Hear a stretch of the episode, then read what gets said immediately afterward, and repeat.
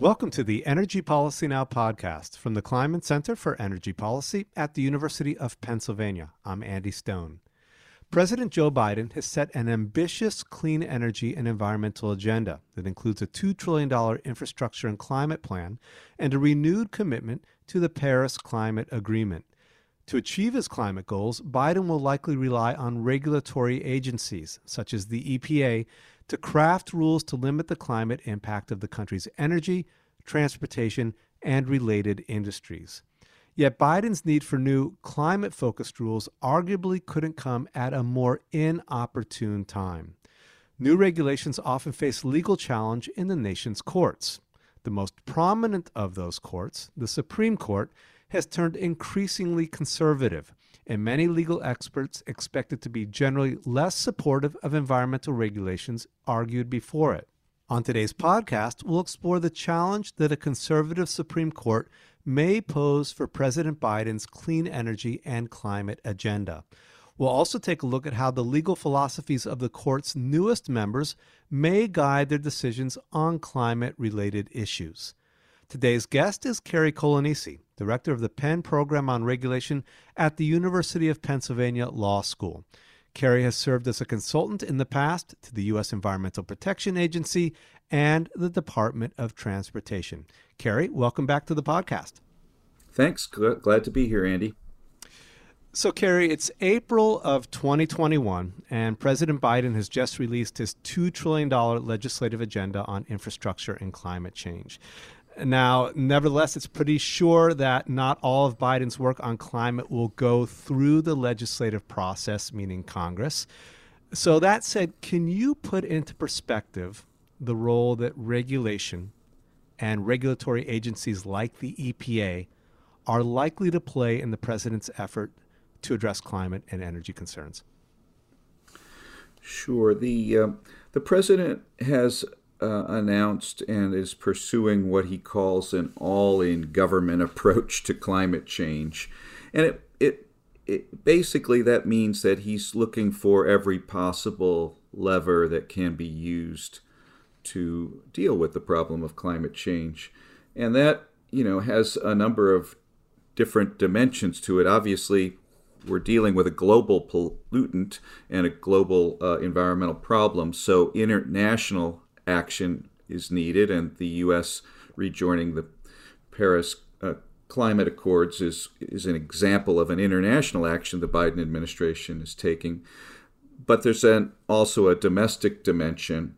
Uh, what what do we do in the U.S. And then with respect to what's going on in the U.S., got we have to keep in mind that there's both mitigation efforts to reduce the release of greenhouse gas emissions, and then there's a host of actions to take on adaptation or resilience as well.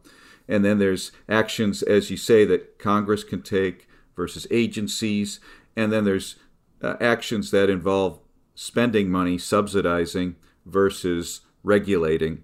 And yes, uh, that last category, regulation, which will be uh, possibly pursued by Congress. Uh, that's something that can happen. But if Congress is unable to adopt new regulatory limits on uh, greenhouse gas emissions, then uh, most of the regulatory action will be done within the agencies, whether it's uh, uh, various uh, energy efficiency standards out of the Department of, of Energy or uh, various uh, emissions limits uh, and the like out of the Environmental Protection Agency. It's a portfolio approach, and so uh, regulatory levers are going to be an important part of the overall agenda in the Biden administration. But you know, we probably can't meet the kind of uh, emissions reductions uh, needed just through regulation alone. So, so that's why the administration has taken this more all-in government approach. Now, here's here's kind of a historical fact that, that aggressive environmental regulations like those that we might expect to see out of the Biden administration frequently face legal challenge in the nation's courts. Uh, historically, to what degree has the Supreme Court, in particular, been accommodative of environmental regulations? Well, I think uh, the Supreme Court uh, obviously is is is critical as the highest court and and the ultimate arbiter of the lower courts. Uh, the uh, track record of the Supreme Court has largely, I would say, been deferential to environmental regulations, in large part because these regulations have been uh, you know, authorized by Congress uh, during the 1970s, what's often thought of as the environmental law decade in uh, in the United States. Uh, we've had you know a dozen or more major environmental statutes adopted by Congress, which contain within them uh, authorizations, sometimes even mandates that EPA adopt regulations. And so uh, the courts uh, are charged with applying the law that Congress has, has adopted.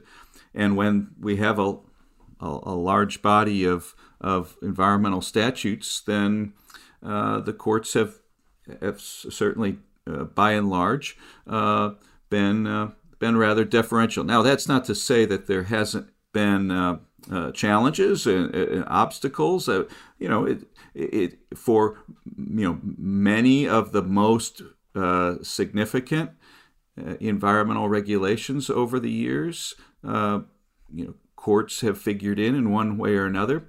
But you know, the other thing is that, and this follows from a, a recent article uh, that I published with Dan Walters of Penn State University. We looked back at 50 years of EPA rulemakings in the courts and found that you know it, there's been a striking continuity over the years that you know the federal government ultimately prevails and even in the case uh, where they don't research indicates that the EPA is able often to go back and uh, have a essentially a redo and uh, re-implement uh, regulations that that courts initially uh, disapproved in some fashion. So uh, historically, uh, the Supreme Court uh, has been rather deferential to agency action in general and to EPA action, but in large part that's because the statutes have have really you know, authorized and, and even provided the impetus for that regulation that EPA has conducted. The challenge and the interesting you know questions in the climate area uh, arise because we don't have a dedicated, uh, squarely uh, targeted piece of federal legislation devoted, you know, directly to and very clearly to uh, the climate uh, type of problem. That's interesting. I wrote, I read that that paper. Very interesting. And, and, one thing that you did point out again is that the courts have generally been deferential uh, to the agencies, um, uh, but during the Trump administration, that uh, that changed a bit. Is that correct? Well, yes. I mean the uh, the courts did uh, you know disapprove a good number of actions that the Trump administration took. And I and I guess I have to probably elaborate and clarify a little bit when I say the courts have been somewhat deferential. In the end of the day, uh, the EPA has been able to prevail in um, much of the litigation that has fought, been filed challenging its rules.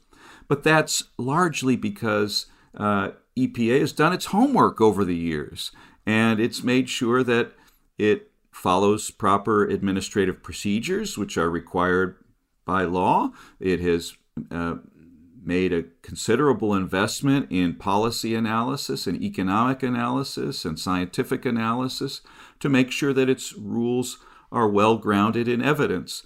It's done its homework. Uh, one of the uh, issues that arose during the Trump administration is it, it, it, when the courts looked at what EPA had done, uh, a lot of the work that the agency had done under the Trump administration had been rather slipshod. And uh, so it's not so surprising that uh, courts uh, did reject certain actions taken by EPA during the uh, the Trump years. Uh, and you know, one thing we know generally is that the Trump administration had a harder time filling positions. Certainly at EPA, there was a scandal. I think you and I spoke on a podcast uh, about Scott Pruitt and the scandals surrounding the EPA uh, in the early years of the Trump administration, for example. And it took quite a while before the agency kind of, I think, recovered from that, developed uh, work patterns that.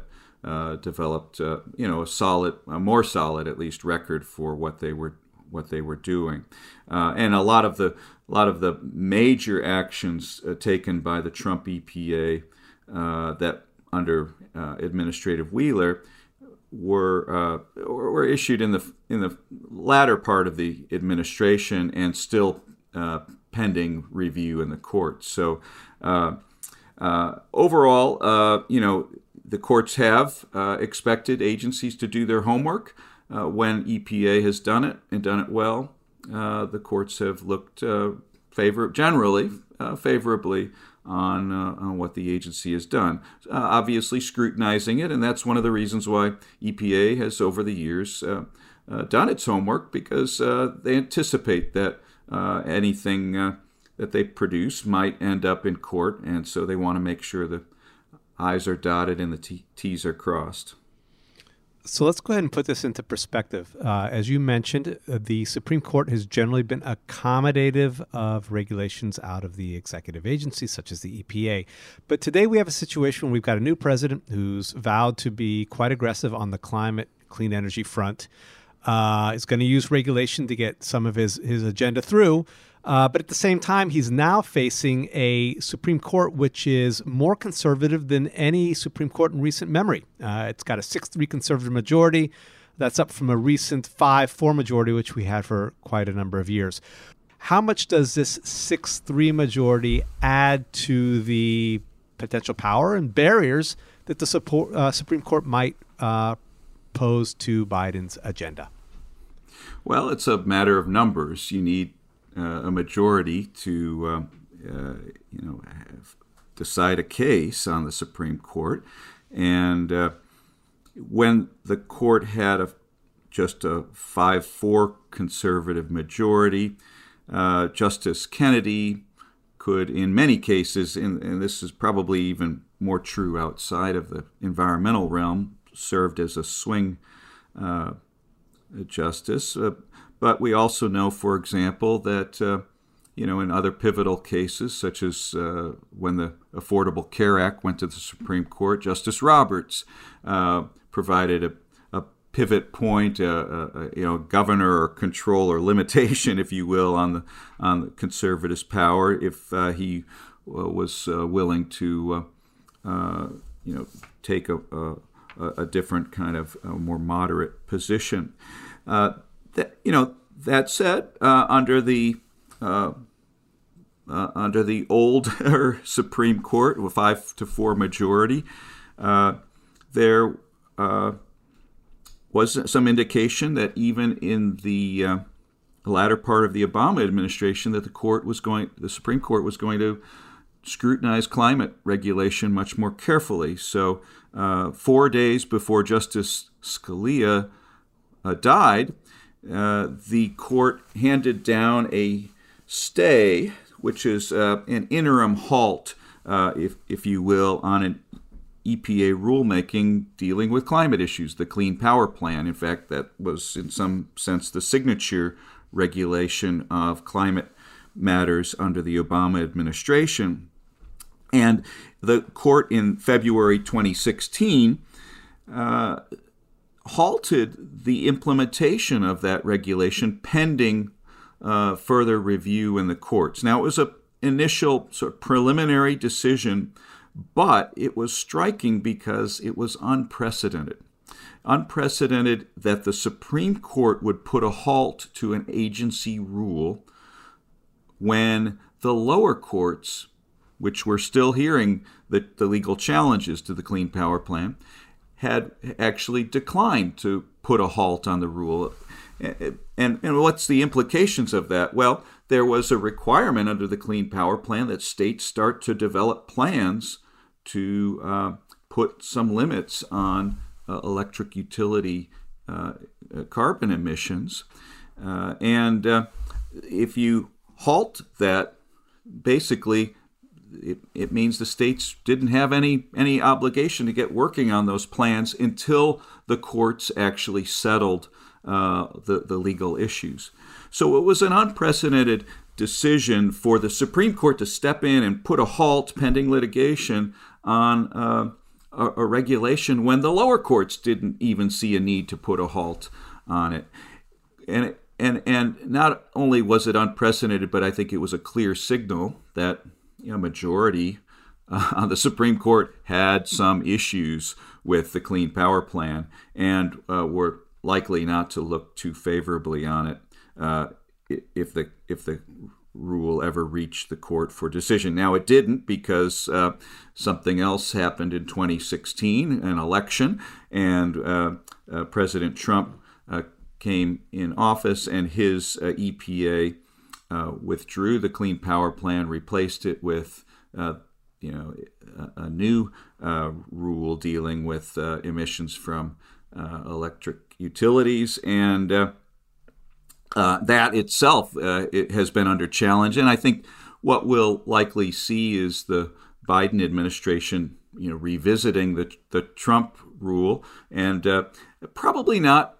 I, I would be surprised if they just reinstate the Clean Power Plan. Uh, you know, they may be a little different in certain respects. There were some legal vulnerabilities that the Clean Power Plan had, and uh, if if a majority uh, of the court at in February 2016 was suspicious of the Clean Power Plan uh, and issued that stay, well, uh, I think the Biden administration uh, is smart enough to know that if they just reinstated the Clean Power Plan as it was, now with a six to three majority, uh, they're not likely to get a more favorable airing at the Supreme Court. You know, it remains to be seen exactly how the current six to three uh, court will rule on some uh, of these regulatory matters. Uh, you know, it, it, there again, if there's those strong, are new justices, right? Those, they're, they're new justices, yeah. right? Mm-hmm. So we have, you know, uh, Justice Scalia having been replaced by Justice Gorsuch, uh, Justice Kennedy having been replaced by Justice Kavanaugh, and then uh, the late uh, Justice Ginsburg being uh, replaced most recently by Judge Coney Barrett. Uh, we do know that, you know, from the judicial record that Justice Gorsuch and Justice Kavanaugh have taken uh, some positions uh, that would have some uh, you know, s- serious uh, implications for the state of administrative law, uh, the law that governs what agencies like EPA does. Uh, Justice Coney Barrett, a little bit less sure. Obviously, she is. someone who is a, a, a protege of Justice Scalia, but we don't know whether she's more like the earlier Justice Scalia, who uh, was accommodating to the administrative state and to agencies like EPA in many ways, or more like a more skeptical uh, Justice Scalia in the years uh, shortly before his death, where uh, perhaps she would be much more aligned with uh, Justice Gorsuch and Justice Kavanaugh in some of their skepticism of the administrative state. So it, it you know it's a bit of a wild card, but certainly uh, six three uh, from the standpoint of, of environmental regulation is qualitatively different than a five four court. again, because now uh, you know, one justice uh, has a little bit less sw- sway uh, than than may have had in the in the past. You don't get that obvious swing vote in the same way that you have right. with five four court. Right. Yeah. Exactly. So before before going forward here, I just want to, to, to, swing back to something you mentioned. You mentioned the Supreme Court and the stay of the Clean Power Plan, which mm-hmm. was unprecedented. It hadn't even been decided yet by the, the lower court. So, you know, Trump made over 230 appointments to courts uh, during his mm-hmm. presidency, courts around the country. Do these other courts or are there other specific courts beyond the Supreme Court that we should really be thinking about as well that, that may be, um, you know, um, important, you know, to the to the regulatory agenda of the, of the Biden administration? Sure. I mean, listen, the Supreme Court is, you know, nine justices, and they hear, you know, uh, between 75, 100 cases perhaps in a given year. Uh, and there's, uh, you know, uh, 4,000 regulations that the federal government roughly is issuing in any given year. EPA uh, issuing hundreds of regulations. Now, you know, they these don't all get challenged in court. Most of them don't. Most of them are not, uh, you know, terribly uh, controversial.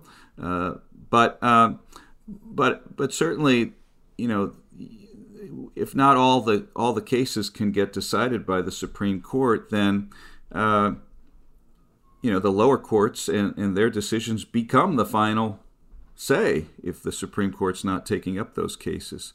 So certainly that matters a lot. You also should keep in mind that there's uh, in recent years a very active litigation strategy being pursued by state attorney generals, and the states are roughly split uh, with about half of the states uh, having Republican attorney generals and the other half of the states being uh, uh having Democratic attorney generals.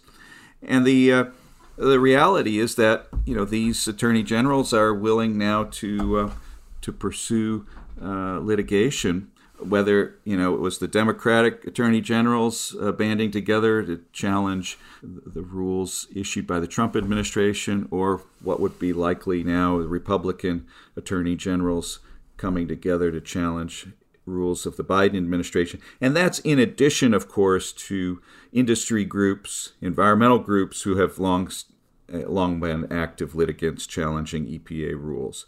So the lower courts is where a lot of the decisions are made. Certainly, uh, they're not final if the Supreme Court wants to take up a case, but the Supreme Court doesn't take them up uh, all that often. And uh, and if nothing else, that litigation in those lower courts is important going forward, just for the Biden administration to realize that it can delay things. Uh, so uh, it can take you know year, two years perhaps uh, to uh, to have a, a, case litigated.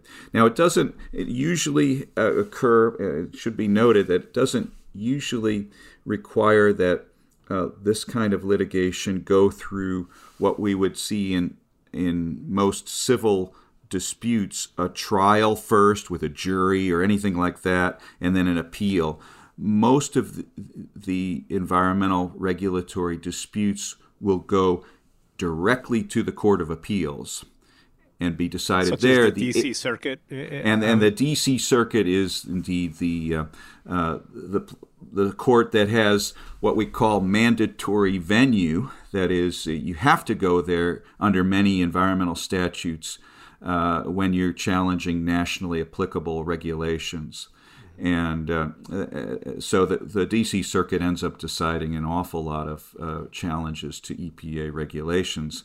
And the composition of that court has certainly shifted. And, uh, and, and, and some people even call that sometimes the second highest court in the country. Mm-hmm. mm-hmm. So let's jump in for a moment to some of the kind of the, the background here, the regulatory background, um, the framework, let's put it that way. So the Clean Air Act uh, of 1970 is the legal foundation for much of the environmental regulation that has taken place over the past 50 years. Can you explain the importance of the Clean Air Act to climate related rulemaking? And why interpretation of the Clean Air Act has become, in particular, a flashpoint around environmental regulation. Well, uh, you know, the Clean Air Act, as you said, was uh, adopted in 1970. There were certainly indications uh, and concerns about climate change present even at that time. In fact, there's some congressional hearings uh, prior to 1970 focused on on climate change. It's somewhat surprising because we think about public awareness of climate change as being a much more recent phenomenon. But it is also fair to say that uh, climate concerns were not really uh, the principal uh, problem animating the uh, the design and, and passage of the Clean Air Act in 1970, so much so that the way the, the whole act is structured in, in many respects doesn't really fit the climate problem. Hmm. Uh, the way the, the act primarily targets air pollution and air, air quality issues is to start with a set of nationally ambient air quality standards. How much pollution can be in the ambient air that we breathe? And then calls upon states to develop plans to uh, reduce that pollution. And those plans uh, have to bring the quality of air within a state into attainment with these national ambient air quality standards. That works fine for particulates. It can work fine for a lot of traditional air pollutants. But when you have a, a, a problem of globally mixed air pollutants, like greenhouse gases, it's not clear that uh, Pennsylvania reducing uh, greenhouse gas emissions from within its borders will do a whole lot to the amount of carbon dioxide that's building up in the upper atmosphere above Pennsylvania. It's a globally mixed pollutant. It goes up into the atmosphere and mixes. Other countries, this is why it's a global problem, right? So the Clean Air Act really, what, structurally, its basic structure about having these ambient air quality standards set at the national level and then have states come up with ways to get the air quality within their borders just doesn't really fit with the climate problem.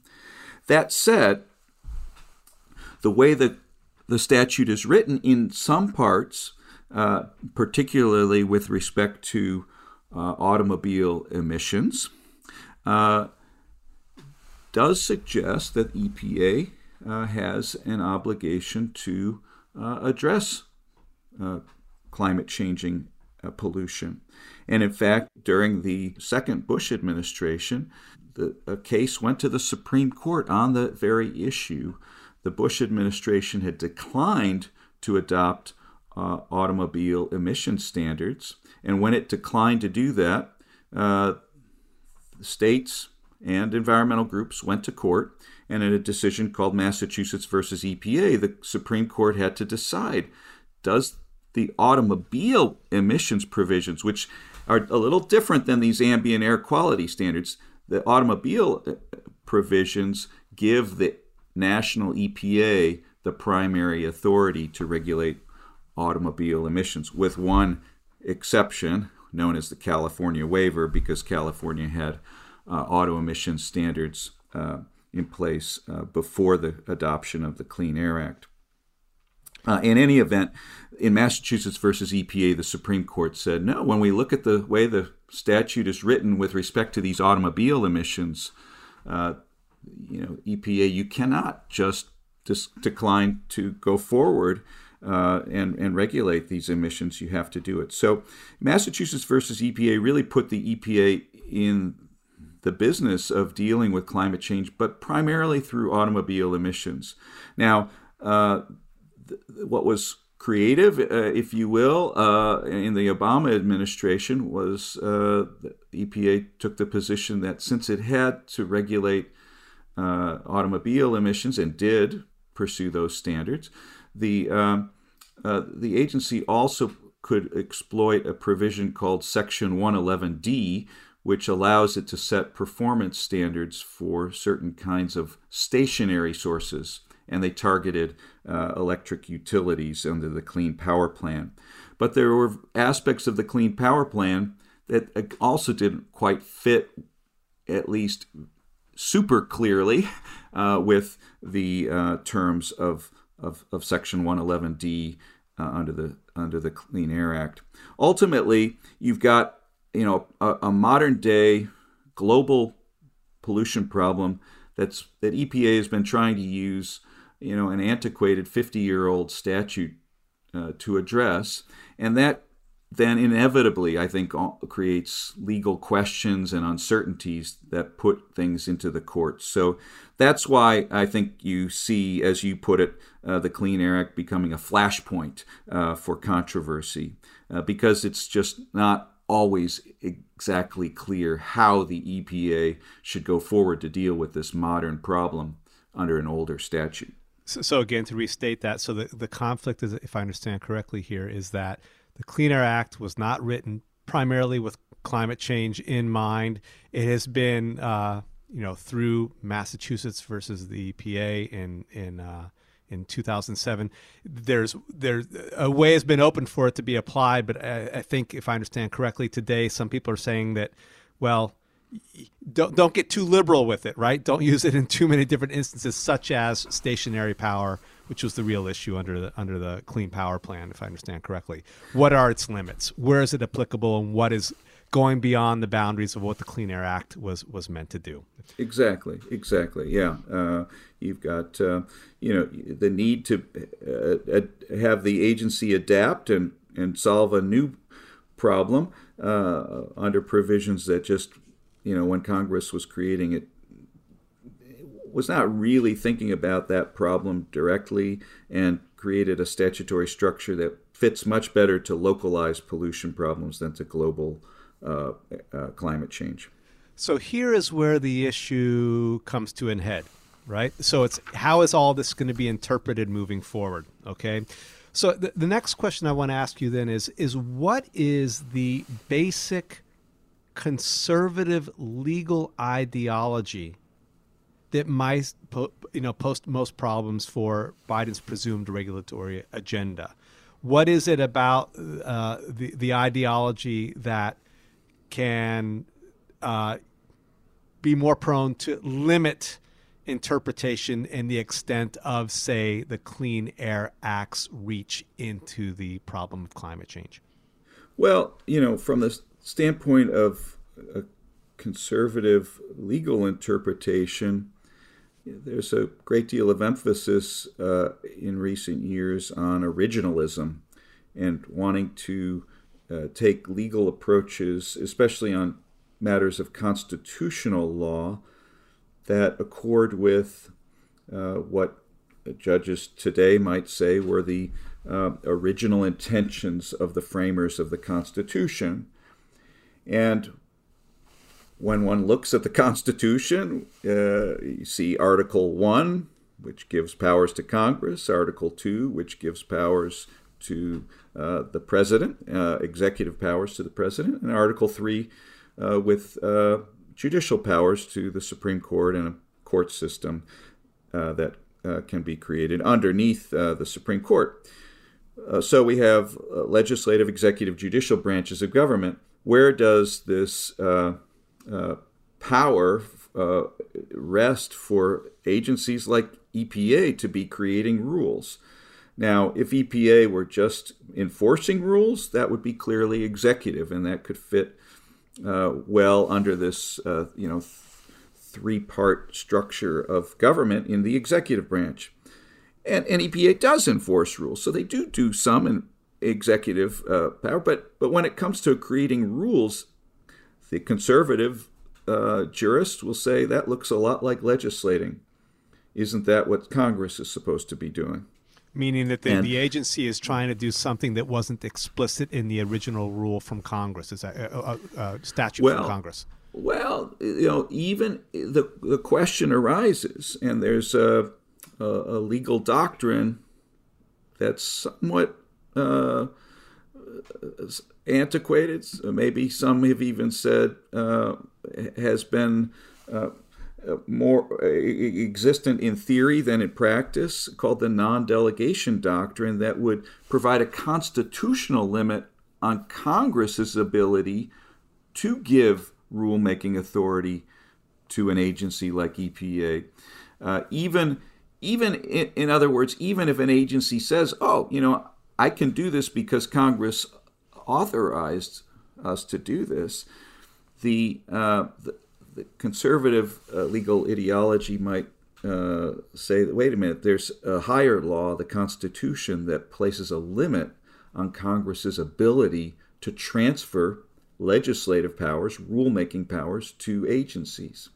And so there is a concern uh, animating, uh, you know, much of, uh, of, of, of the you know contemporary legal discourse about regulation broadly and environmental regulations specifically uh, about how much Congress uh, has has given over too much power, more power than they, they, they really should or could under the constitutional framework to administrative agencies.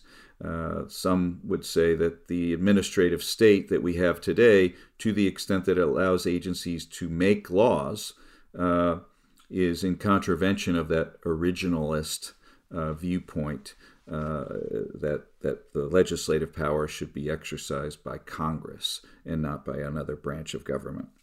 You know, there's another legal principle that's often talked about in the same breath uh, as uh, as environmental regulation, and that's called the Chevron deference or the Chevron doctrine, and it's rooted in a 1984 Supreme Court decision. Can you tell us about the significance of the Chevron doc, uh, doctrine and, and why conservative jurists may be interested in limiting it? Well, it goes back again to delegation and giving power to the agencies that rather than uh, having Congress uh, have have the ultimate power over policy decisions. Uh, you know, the uh, Chevron doctrine holds that agencies, when they're carrying out a statute, can uh, construe the terms of that statute if those if those terms are ambiguous, and that the courts uh, should uh, actually defer to those agency interpretations of ambiguous statutory terms whenever the agencies are picking reasonable interpretations. Obviously, it's not carte blanche to the agencies to interpret ambiguous statutes, but it is, uh, uh, you know, the, the, agencies can't do something outlandish, but as long as the agencies are reasonable, then the court should really uh, give deference to what the agency has determined. It actually is a, a principle and, and reflective of a practice that courts had engaged in for many, many decades before 1984.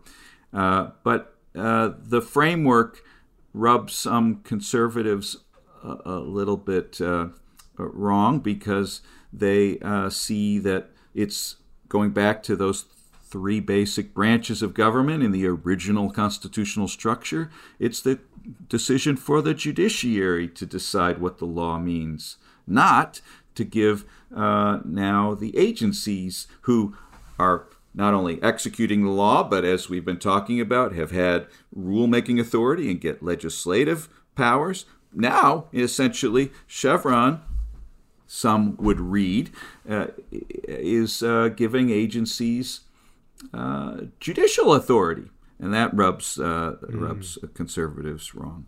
Uh, you know, I think it's not a fair reading of the Chevron doctrine.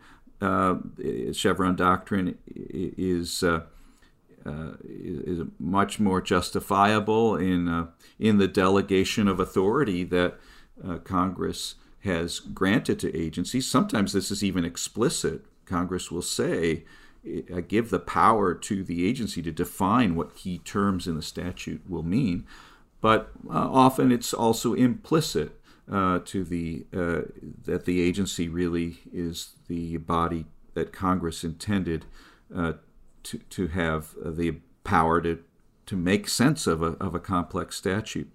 I think it, you know it is a symbolic uh, point of uh, controversy, perhaps more than a a real substantive one. And and why do I say this? There is you know empirical research that looks at the degree to which agencies won cases challenging the agency action on statutory grounds before Chevron and after Chevron, and it didn't really change so so much.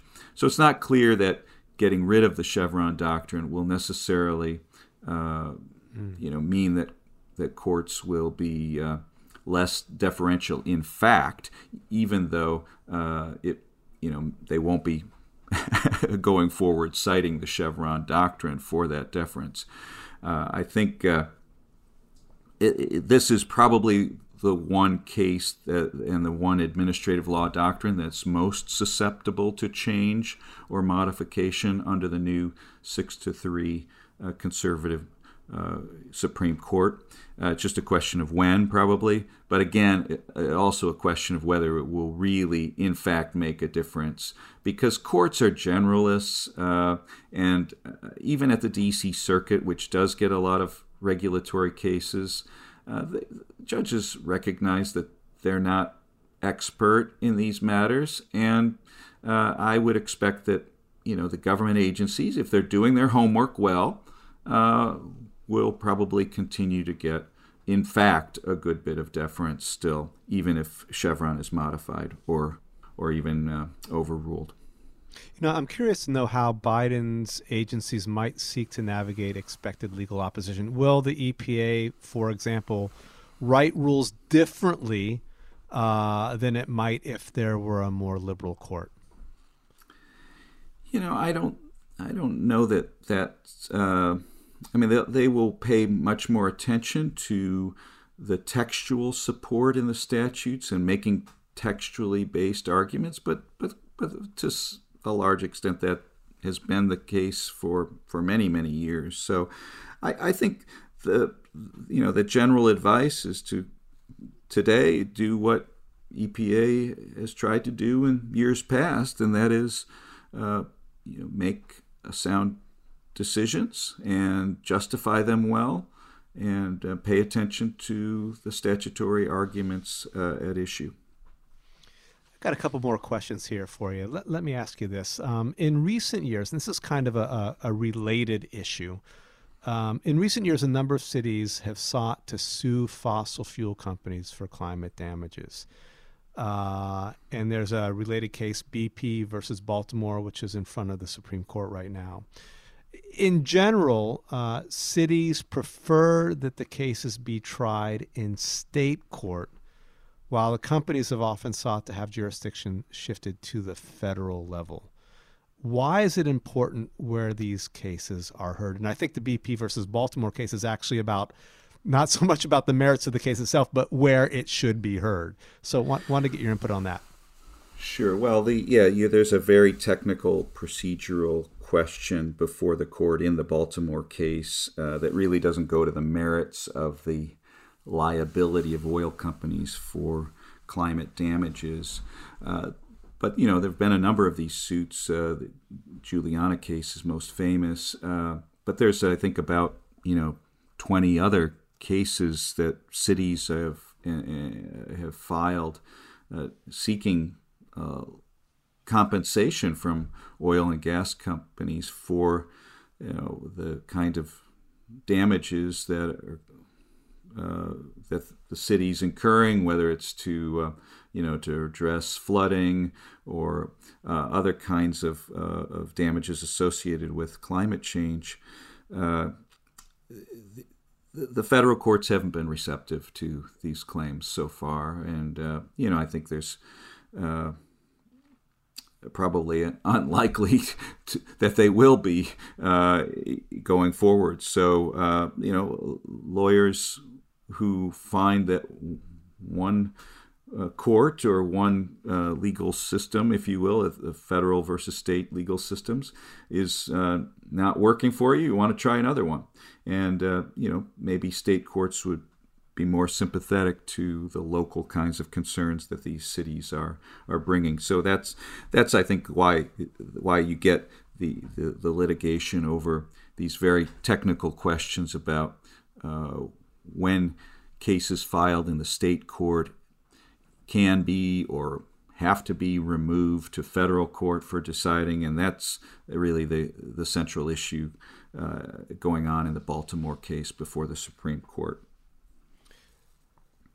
You know, uh, if climate change impacts become more severe and immediate as they are expected to do, um, might that influence how courts view climate related cases? I mean, does the court Supreme Court or any court respond to the zeitgeist, or is this just kind of wishful thinking? Well, listen, I think uh, judges are humans and they're aware of what is happening in society. Uh, some justices, I think, like Chief Justice Roberts, are uh, maybe more sensitive than other just, justices to uh, the social context within which litigation is arising and the implications that that context might hold for the legitimacy of the court and its decisions. Uh, I, you know, I, I, I don't know that the zeitgeist around uh, climate change is likely to dramatically affect uh, judges, partly because the zeitgeist around climate, you know, is not necessarily uh, dramatically affecting even you know public sentiments. People still are, uh, you know, not. It's a hard hard climate's a kind of a hard issue to to mobilize around. Uh, it's first of all an abstraction in a way. Sure, sure, we can we can see events like a winter storm that knocks out power in Texas. That's very dramatic, but you know storms have been around for a while. In 2011, Texas had, I think, an earlier uh, storm that knocked out power in significant sections of the state. Uh, in, in, some ways, with climate, we're all like the proverbial frog in the pot of water, and uh, it's slowly creeping up. So I don't know that uh, you know we will see uh, uh, you know a severe, profound disrupt disjuncture among the way the courts approach these issues uh, just because uh, the planet keeps getting warmer and we deal with the problems associated with it. It's not likely to, I think, factor in uh, significantly. Uh, and, you know, I think at the end of the day, if, if it factors in, it's indirect because people care about climate change and people elect representatives in Congress and they elect a president. And uh, it, the actions that those political branches take. Uh, you know, if, if again, if there's legislative support for regulation, uh, even conservative justices, by their own, uh, you know, their own principles, would say, okay, that's fine. It's authorized by Congress. Uh, what we were worried about is agencies going off and and making laws uh, instead of the Congress doing that. Cary, thanks for talking. Thank you, Andy. Always good to talk. Today's guest has been Cary Coglianese, director of the Penn Program on Regulation at the University of Pennsylvania Law School.